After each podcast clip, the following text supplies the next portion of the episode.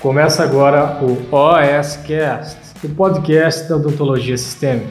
Aqui você vai aprender tudo sobre tratamento odontológico de pacientes com comprometimento sistêmico. Com vocês, Pamela Pérez. E vamos lá falar do nosso tema de hoje, que é o uso de bifosfanatos, esse tipo de medicação, não é mesmo? Uh, e o risco de osteonecrose. Então, ó, o que, que é esse tal desses bifosfanatos, tá? Gente, existe um outro termo também, se vocês forem pesquisar aí no PubMed, enfim, que são os medicamentos antirreabsortivos, tá? Também tem esse termo aí, que são tal dos bif, bifis, Gente, eu tenho trava-língua, tá? Não estranhem. Uh, os bifosfonatos, ok? Bom, o que, que esse medicamento faz? Como é que funciona isso? Da onde que tirou essa história de osteonecrose? Vamos dar uma relembrada rapidão na fisiopatologia, porque quando a gente entende isso é muito mais fácil a gente entender todas as coisas. Na época da faculdade, quando a gente estava estudando lá as células, né, a formação celular, lembra que tinha uns tal, tem dois, o Batman e o Robin aí da remodelação óssea, que é o osteoblasto e o osteoclasto. Lembra desses caras? Pois é, esses caras aí entram na conversa, tá, minha gente? É o seguinte, o osteoblasto é a célula que ativa a formação óssea, ok? Ele vai lá e ele fala com, o osso, seu osso, vamos formar ali célula óssea para a gente fazer remodelação óssea. E aí, junto com ele, que é o Robin da história, a gente tem o osteoclasto. O osteoclasto, ele faz a reabsorção óssea, como se ele degradasse o osso. Então, o que, que faz aí o, o, o Batman e o Robin? Uh, apesar de eles trabalharem de certa forma, de forma oposta, eles trabalham juntos. O papel deles é fazer a remodelação óssea. Então, o que, que é isso? Ao longo da vida, com o passar dos anos, uh, dependendo das atividades físicas que a gente faz, da nossa condição de saúde, o osso ele precisa ser remodelado. Vou dar um exemplo. Compara aquela pessoa bem magrinha, bem bem magrinha, uma pessoa super sarada, super bombada, com um monte de músculo e aquela pessoa obesa, que tem mais peso corporal, mais gordura. O osso dessas pessoas é diferente. Então a remodelação óssea ela acontece ao longo da vida. A estrutura óssea de uma criança, de nós adultos e de um paciente idoso é completamente diferente. Então os osteoblastos e osteoclastos quando um paciente usa o bifosfonato, que aí entra ele na conversa, ele faz o que? Ele diminui a reabsorção óssea, ele diminui a ação aí do ósseo, dos osteoclastos, ok? Lógico, eu tô falando aqui de uma forma muito didática. Tem muitos pormenores nessa frase aí, né? Nas entrelinhas tem, é muito mais complexo. Mas pra gente, o que a gente tem que entender é isso. Então, os, os bifosfonatos, eles vão agir aí. Eles vão uh, evitar, diminuir, né? A reabsorção óssea. Guardaram aí? Então, os, os bifosfonatos vão trabalhar ali nos osteoclastos. Eles impedem que os osteoclastos trabalhem para reabsorver o osso. E o que, que isso leva de consequência, né? Por que, que o médico vai passar medicação? Vai passar um bifosfonato, né? Porque ele vai ajudar a formar mais osso. Então, esses medicamentos, durante a remodelação óssea, ele entra ali na remodelação óssea, e aí, o osso ele acaba ficando mais, vamos dizer assim, enrijecido. Cria-se mais matéria inorgânica ali, matéria mineral no osso. Então o osso fica mais resistente, há mais formação óssea do que reabsorção. Muito bom. Ok, docs. Então aí, o que que o médico, para que que o médico vai passar essa bendita medicação? Ah, eu selecionei aqui basicamente quatro tipos de patologias mais comuns que vão ser utilizadas aí para o tratamento, para o uso, né, dos bifosfanatos, os BFs da vida. É, vamos usar BFs que aí não tem trava-língua. Bom, Primeiro motivo, uh, tratamento de doença de Paget. Bom, o que é essa doença, gente? Na verdade, ela é um distúrbio benigno aí que acontece ali no metabolismo ósseo. É um distúrbio, uma doença que ocorre no paciente, né? Uh, e essa doença ela vai alterar o metabolismo e faz com que os pacientes tenham mais reabsorção óssea do que produção de tecido mineral ósseo. Então, aí o que, que o médico faz? Faz um bifosfonato nesse paciente para que uh, diminua aí essa ação, esse metabolismo ósseo, essa ação do osteoclasto. Bom, outra, outra situação que o paciente, o médico vai fazer indicar o bifosfonato um paciente que tem câncer, que tem uma neoplasia, e essa neoplasia tem metástase óssea, ou é uma neoplasia de caráter ósseo, ok? É um câncer ósseo. Por exemplo, o paciente, situações, né? Tipos de câncer que podem levar aí a metástase óssea. Câncer de mama, câncer de pulmão, câncer de próstata. Esses são alguns dos tipos de neoplasia que pode levar, né, que tem a chance de ter metástase óssea. Pode ser que o oncologista também utilize essa medicação. Para quê, Pamela? Bom, no câncer ósseo ou com metástase óssea, eu tenho destruição da estrutura óssea. Então, a ideia do bifosfonato é ativar ali a formação da matéria mineral óssea, ok? É ajudar, na verdade, nem ativar, é diminuir, né, como eu falei, a ação do osteoclastos, diminuir a reabsorção óssea. Então, o osso vai se manter ali mais intacto, dizendo assim, vai diminuir essa remodelação, ok? Outra situação, pacientes idosos num quadro de osteoporose, por exemplo. Osteoporose é um pouco mais comum das mulheres, lá para a partir, né, depois da menopausa, mas também pode acontecer o homem. E aí o que, que acontece na osteoporose? Na verdade, a gente tem uma diminuição da densidade óssea, mais uma vez os osteoclastos trabalhando um pouquinho mais. Ou, nesse, ou dependendo do caso, a gente tem uma diminuição da ação dos osteoblastos, dos, das células responsáveis pela fabricação óssea, digamos assim. Então, ali na osteoporose, o osso fica um pouco mais fragilizado, a gente tem ali uma dificuldade nessa remodelação e pode ser sim uma indicação dos bifosfonatos, ok? Esse é o terceiro motivo.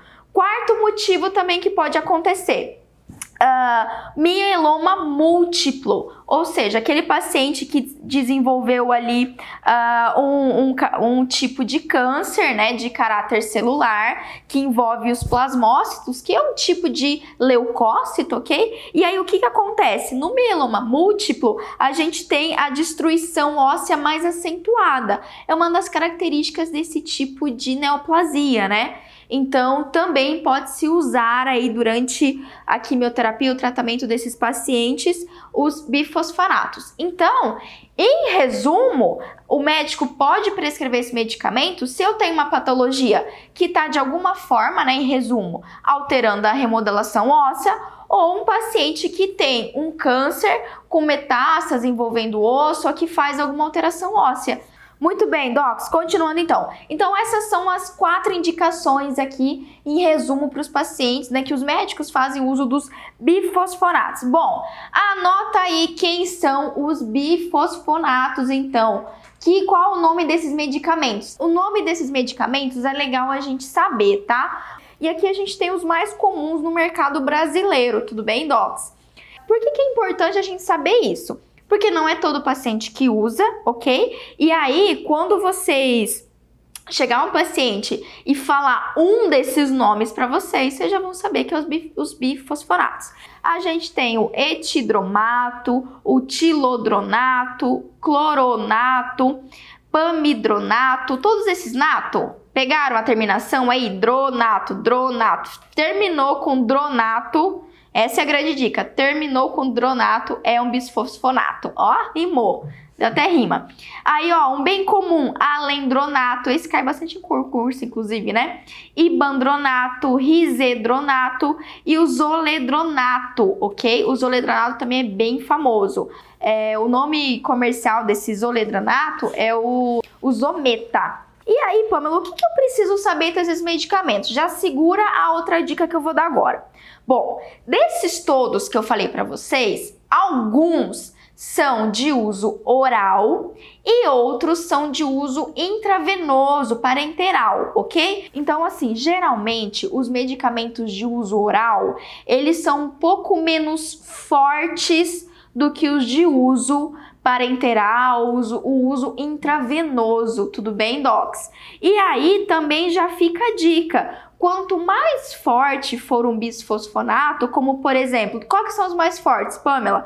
Vou colocar aqui para vocês o zometa, né, que é o zoledronato, o risedronato e o ibandronato. Esses são geralmente os mais fortes aí, os mais potentes.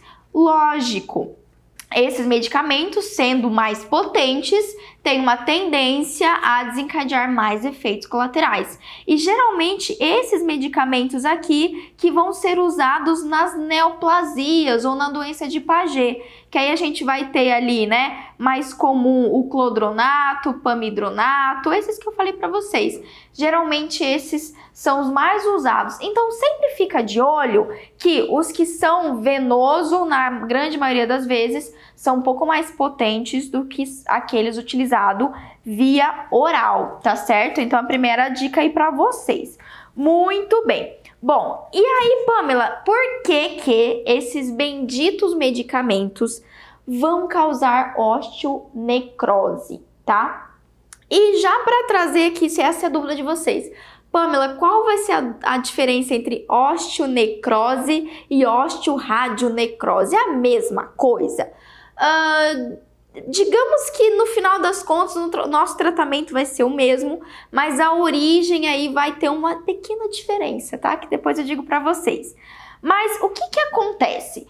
Lendo a literatura aqui, os artigos que eu peguei de um artigo que é ali o guideline que a gente vai ter da Associação Americana de Cirurgia Bucomaxilofacial. O último guideline deles é de 2014 e lá vocês vão tá, ter muito mais aprofundado esse tema. O que que acontece? As últimas pesquisas, eles ainda não conseguiram ter assim, bater um martelo para dizer o que que causa a tal da osteonecrose. Mas a gente sabe que existe uma ligação íntima entre os bifosfonatos. E aqui já vamos clarear um pouco a mente. Todo paciente que tem, que faz uso de bifosfonatos, vai ser um paciente que vai ter osteoradionecrose? Desculpa, osteonecrose? Não não necessariamente, porque vai depender, primeiramente, da dose, né, do tipo de medicamento, tipo de bifosfonato que ele está utilizando. Quanto mais potente o bifosfonato, maior vai ser essa chance. Vai depender de quanto tempo que esse paciente usa essa medicação. Quanto mais anos ele utilizar, mais danoso pode ser, mais efeitos colaterais podem acontecer nesse paciente. Uh, a gente tem um relato na literatura, assim, que geralmente, assim, em média, né, os bifosfonatos, eles podem ficar ali no tecido ósseo até 10 anos depois do término da medicação. Então, assim, o osso, ele absorve bem essa medicação, os bifosfonatos, eles podem ficar ali durante muitos anos. Então, o que vai depender da gravidade aí de acontecer ou não a osteonecrose, um dos motivos é a, o, o tipo de bisfosfonato, quão potente ele é e o tempo de uso dessa medicação. Então, essa é a primeira coisa, entendeu? Chegou um paciente que falou um desses termos, desses nomes é, para vocês, pensem: esse é o medicamento via oral? Esse é o medicamento mais potente ou menos potente? Quando que esse paciente, por que que esse paciente está usando, não é mesmo? Então começa por aí para a gente saber o risco do nosso paciente. Uh, e aí a literatura, assim, além do uso dos bifosfonatos, existem outros fatores ali que os casos clínicos que têm aparecido e as pesquisas têm mostrado, outros fatores que podem causar osteonecrose. Entre elas, por exemplo, uh, pode ser por causa de uma alteração do metabolismo ósseo. Esses pacientes que têm esses tipos de doença podem, lógico, desenvolver algum tipo de alteração do me metabolismo, alteração da modelação óssea que predispõe aí essa alteração, essa infecção óssea, ok, docs? Além disso, um paciente que tem um trauma local, um trauma, vamos pensar na odontologia, né? Um trauma na região de mandíbula, mandíbula maxila, imagina, imagina aquela prótese que tá ali há anos traumatizando, isso pode desencadear também. Além disso, é comprovado infecções odontológicas crônicas que estão ali, focos de infecção, também são dos motivos que podem levar à osteonecrose. Outra explicação também na literatura diz que tanto os bifosfonatos, como por exemplo radiação ou como a quimioterapia, enfim, pode levar quando isso pega a estrutura óssea, né? Pode levar assim a uma diminuição da vascularização óssea. O que é isso? Uma diminuição ali da irrigação sanguínea óssea, da oxigenação desse tecido. E isso poderia predispor a infecções tudo bem, docs? Então, toda vez que a gente pensar em osteorádio, existem vários fatores. Os bifosfonatos é um grande fator, é um grande ponto que pode levar ao desenvolvimento. Mas não é só ele isolado, tá? Então, guarda isso. Essa dica já é super importante. Não é só por causa do bisfosfonato também a gente tem todas essas outras causas, incluindo infecção odontogênica. Uh, o que a literatura mostra também, assim, os relatos de caso, é que geralmente aqueles pacientes que fizeram bisfosfonato de é, intravenoso, parenteral, né, direto na veia ali, como uma quimioterapia, tem uma chance maior de desenvolver osteonecrose do que aqueles pacientes que fizeram uso de medicamento via oral, ok? Porque está restritamente ali, né, muito ligadinho com a potência do medicamento. Adivinha, o tal do Zometa tão famoso, que aí a gente vai utilizar, os médicos vão utilizar nas neoplasias, na doença de Paget, ele é um dos mais potentes.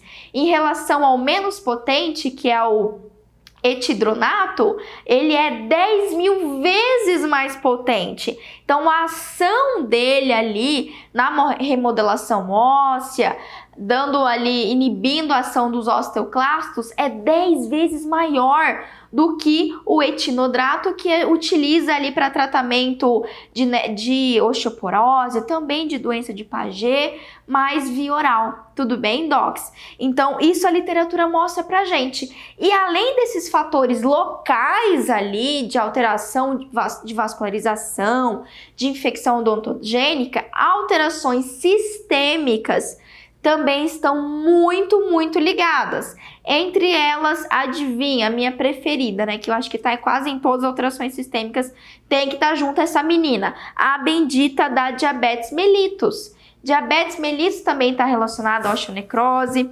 Pacientes que têm um quadro de saúde ou um quadro imunológico alterado.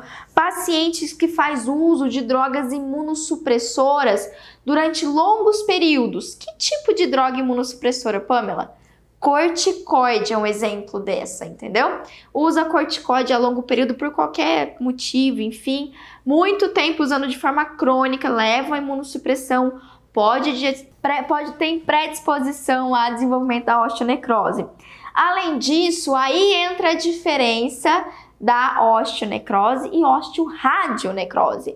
Quando o paciente ele faz radioterapia, vamos lembrar aí dos pacientes com as neoplasias, com câncer, o paciente faz radioterapia e ainda faz o bifosfonato, motivo em dobro, né? Chance em dobro aí, double chance, o, o double cheeseburger aí das chances de ter uma osteonecrose. E aí vai ser considerado osteoradionecrose. Essa é a diferença. Osteonecrose é quando o paciente ele faz uso dos bifosfonatos, tem as, essa, essas outras alterações de saúde uh, e ele nunca fez radioterapia, ok? Nunca fez radioterapia.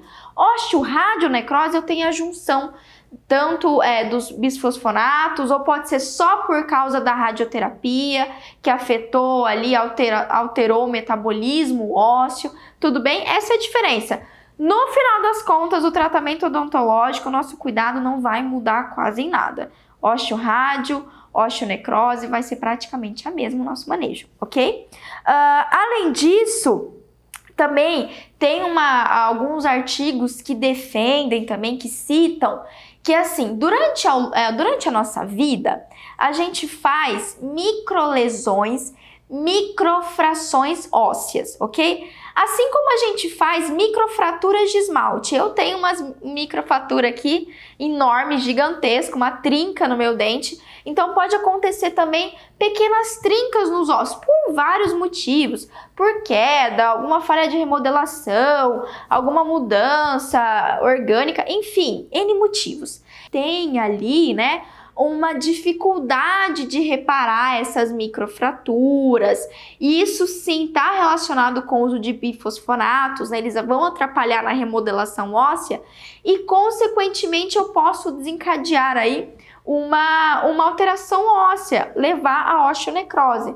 Então, imagina aquele paciente que tem uma alteração oclusal grave, digamos assim, que ele tem, uh, enfim, não tem uma oclusão perfeita, tem aquela sobrecarga ali de oclusal em premolar, em canino, e ele faz ali uma microfratura óssea. Num paciente ígido, eu tenho a remodelação óssea e tá tudo ok. Mas num paciente que faz uso de bifosfonatos ou que tem alguma alteração de saúde, osteoporose, por exemplo, enfim, pode ser que esse reparo ele fique comprometido e aí como não há não há o reparo adequado, não dá uma resposta celular adequada, isso gera ali uma infecção. Olha quantas coisas, né? É muita coisa? É muita coisa, Docs. Eu sei. Mas o que, que a gente tem que ter em mente? É o bisfosfonato, ok? Ele está envolvido, está envolvido infecção odontogênica, está envolvido alterações de saúde, medicamentos imunossupressores, diabetes mellitus, tudo isso. Quanto mais pontos, né? Quanto mais dessas coisas aqui o paciente tiver, dessas alterações sistêmicas e local o paciente tiver, maior a chance de osteonecrose. Quer dizer que eu posso ou não fazer tratamento odontológico nesses pacientes? Uh, já ouvi por aí que paciente que faz uso de bisfosfonato não pode extrair dente de jeito nenhum, porque vai acontecer osteonecrose. E aí, o que, que você tem a dizer para isso? Na verdade, eu não tenho nada a dizer, o que tem a dizer a literatura, ok? E aí, a fonte que eu tirei, como eu falei para vocês, foi esse guideline da Sociedade Americana de Cirurgia Bucomaxilofacial, a AAOMS, ok? E esse guideline que eu peguei, ele é bem recente, bem recente assim, é o mais recente de 2014. E olha só que interessante, tem um pedacinho ali desse deadline que foi a parte que eu mais gostei, que eu trouxe aqui para vocês. O que, que eles falam? Um paciente, tá? Uh, que faz uso de bifosfonato ou que tem alguma dessas alterações de saúde.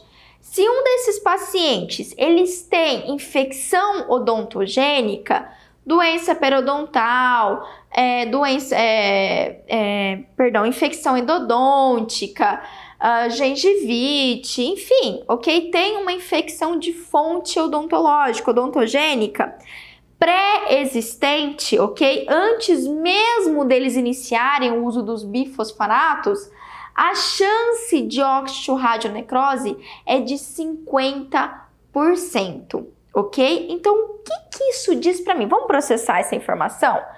Diz para mim o seguinte, tá, Docs? Que não é, não dá para dizer, e a própria associação fala isso pra gente, o guideline, que quando eu é, é, a minha extração dental, é o meu procedimento odontológico invasivo que levou à osteonecrose. Eu não posso falar isso.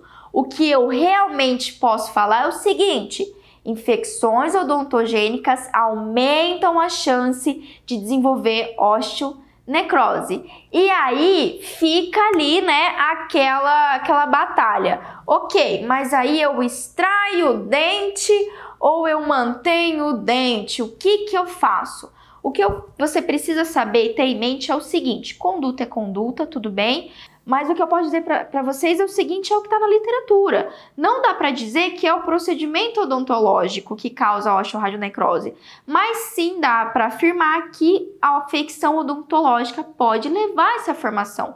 Então, eu, Pamela, eu, Pamela, se chega um paciente para mim que faz uso de bifosfonatos e ele tá com foco de infecção odontológica, eu sempre coloco na balança ok? Ou, digamos assim, ele faz uso do bisfosfonato e tem ali um foco de infecção odontológica, ok? Tá, eu sempre vou colocar na balança qual é o risco de osteonecrose. É maior se eu fazer o procedimento, extrair o dente ou se eu manter o foco de infecção odontológica. Eu sempre faço essa balança. Quer dizer que eu vou extrair e vai excluir todas as chances de osteonecrose? Não, Pode ser que eu faça extração e pode ser que o paciente tenha osteonecrose. É minha culpa, docs? É minha culpa? Eu tenho que ir lá, pá, vou me chicotear porque eu causei. Não foi nós que causamos isso. Isso é a condição de saúde atual do paciente, é a medicação que ele usa, é infelizmente o tratamento que ele tem feito. Mas nós não, você vai deixar o paciente sentindo dor? Vai deixar o paciente com infecção? Olha, várias abordagens. Alguns colegas que eu conheço, em vez de extrair o dente, por exemplo, faz uma endo, faz o sepultamento radicular. Vamos pensar uma raiz radicular, uma, uma, raiz, uma raiz radicular, né? Um resto radicular. Vai lá, faz a endo e faz a, o sepultamento dessa, dessa raiz radicular, não é mesmo? Então, alguns pacientes, alguns dentistas fazem essa abordagem de sepultamento odontológico é uma das abordagens, né? Mas o que interessa é que se você vai extrair ou se você vai fazer endo, o que você tem que ter em mente é que tem que remover aquela infecção. E isso fica muito claro aqui nesse guideline, ok? Então eu acho que é válido derrubar um pouco esse mito. Não tô dizendo para ninguém ser doido igual eu, mas a minha loucura é embasada, é embasada cientificamente. Então o que é o que eu coloco para vocês é assim, sempre se baseiem na literatura, pesquisem. Eu vou deixar para vocês esse guideline para vocês se aprofundarem. É um guideline internacional, não é mesmo? A maior parte dos procedimentos no controle de foco infecção pode ser feita e a gente tem que controlar isso. É isso que vai diminuir a chance de desenvolver osteonecrose. Pamela, não quero passar por isso. O que, que a gente faz então se você não quer ter que extrair um dente de um paciente fazendo uso de bifosfonatos? Fazer prevenção, docs. O paciente foi diagnosticado com alguma dessas doenças, osteoporose, osteoporose, doença de Paget, alguma doença maligna com metástase óssea, mieloma múltiplo, antes de iniciar o uso do bisfosfonato ou assim, logo após que utilizou, ok? Já fazer o tratamento odontológico completo, ok? Então o Little deixa bem claro aqui pra gente, inclusive, tá? Tô aqui com o Little aberto, ok? Ter, o paciente não pode ter doença periodontal, o paciente não pode ter infecção endodôntica. Tá com o dente ali que você tá na dúvida, extrai esse dente antes do paciente iniciar o uso de bifosfonatos.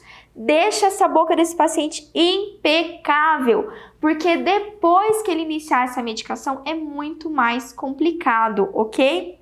E aqui uh, o Liro recomenda assim que deve ser realizado, ele recomenda também, né, que deve ser realizado o tratamento odontológico, não há restrição do uso de anestésico, segundo o Little aqui, né? Uh, de preferência, vai fazer a extração odontológica, optou por isso? minimamente invasivo, uh, com certeza sugiro a vocês a profilaxia ou a terapia antibiótica para esses procedimentos invasivos, sem dúvida nenhuma. E aqui o motivo não é prevenção de endocardite, não estamos falando disso. Lembra que a gente tem um grande foco de, foco de infecção e um paciente com uma instabilidade do quadro de saúde, com uma diminuição da irrigação sanguínea local. Então, com, com certeza, o que eu puder fazer para diminuir a chance de infecção locais, eu vou fazer. Fazer uma bela sepsia intraoral, fazer irrigação com clorexidina, ali na boca mesmo, o paciente na bolsa periodontal, uh, fazer um procedimento minimamente invasivo, mesmo uma extração, o menos traumática possível ali, fazer o uso do antibiótico sem dúvida nenhuma para esses procedimentos invasivos. Então, se esse é o caso, se o paciente usa bisfosfonato e você vai fazer o que for necessário, todo procedimento odontológico? Existe o risco de osteonecrose? Existe, doc. Pode acontecer, como não pode. Mas sempre lembra, segundo a literatura, é 50% mais chances do paciente ter osteonecrose se tiver uma infecção odontogênica instalada. Ok? Tá certo? E aí, existe tratamento para osteoradionecrose? Fiz o procedimento, enfim, tratei o paciente, não teve jeito, ele desenvolveu aí a osteonecrose. E aí, né? Existem muitos tratamentos relatados na literatura. Infelizmente, uh, esse é um tratamento complicado. Um paciente com osteorádio a experiência que eu tive com esse tipo de paciente foi lá no Hospital de Câncer de Barretos, exatamente os pacientes que, que tiveram osteoradionecrose, né? Fazendo uso de bifosfonatos, além disso, fazendo radioterapia. Então, assim, o paciente num quadro desse passava por acompanhamento ali no Hospital do Câncer durante três, seis meses, um ano para conseguir resolver a osteonecrose, ok? Muitas dessas osteonecrose estavam, iniciaram, começaram por causa de focos, focos de infecção instalados, né? Alguns pacientes não têm esse esse manejo, né? Às vezes o médico não tem esse cuidado, então não faz o pré-tratamento odontológico, já inicia de cara com infecção odontológica. Então, algumas coisas não tem jeito. Mas o que eu vi, assim, é que o que, que se utiliza, né? O que eu vi no Hospital de Câncer de Barretos, que eu vejo na literatura. Uh, há relatos de fazer o debridamento. Na verdade, tanto o debridamento como a curetagem desse osso aí necrosado, infectado, é uma das últimas abordagens, ok? Ela é uma abordagem mais invasiva, ela é em último caso, mas primeiramente vai ser remoção dos focos infecciosos, controle de placa bacteriana oral, ok? Total. E quando eu falo oral, não é só em dente, em língua, em mucosa jugal, gengival, eliminar foco de, de bactéria ali, né?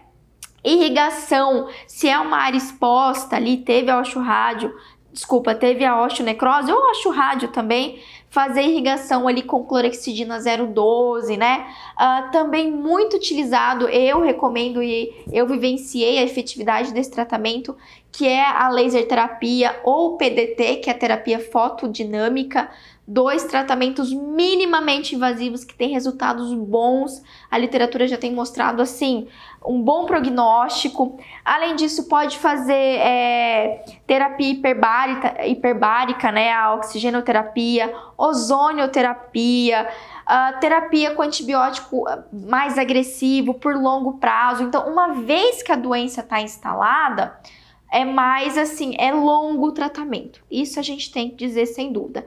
Ainda mais assim, depende do que chega para você. Alguns pacientes têm uma exposição mínima, outros pacientes estão no estágio 3, um estágio mais avançado, com exposição grande, parestesia, dor, infecção, sinal flogístico.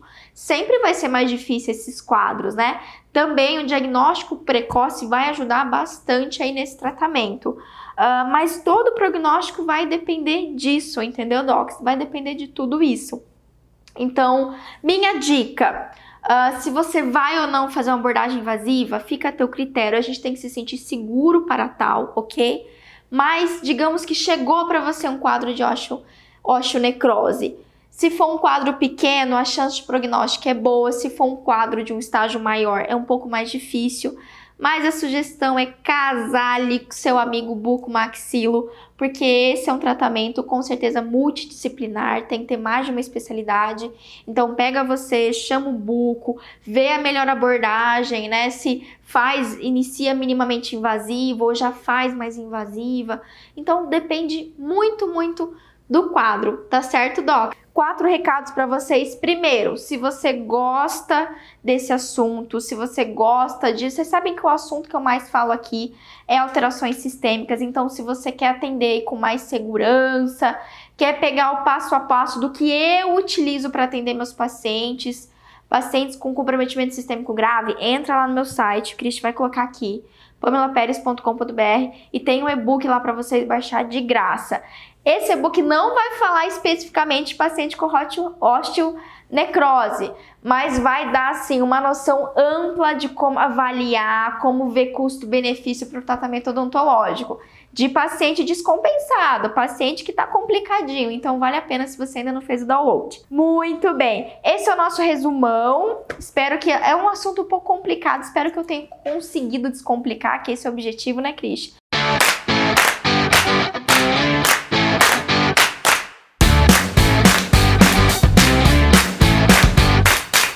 Você ouviu o OSCast, o podcast da odontologia sistêmica. Se você gostou desse episódio, tem muito mais nas nossas redes sociais. Siga-nos no Instagram, arroba Pamela P. Pérez, e no nosso canal do YouTube, Pamela Pérez. A gente se vê na próxima. Um abraço, até mais.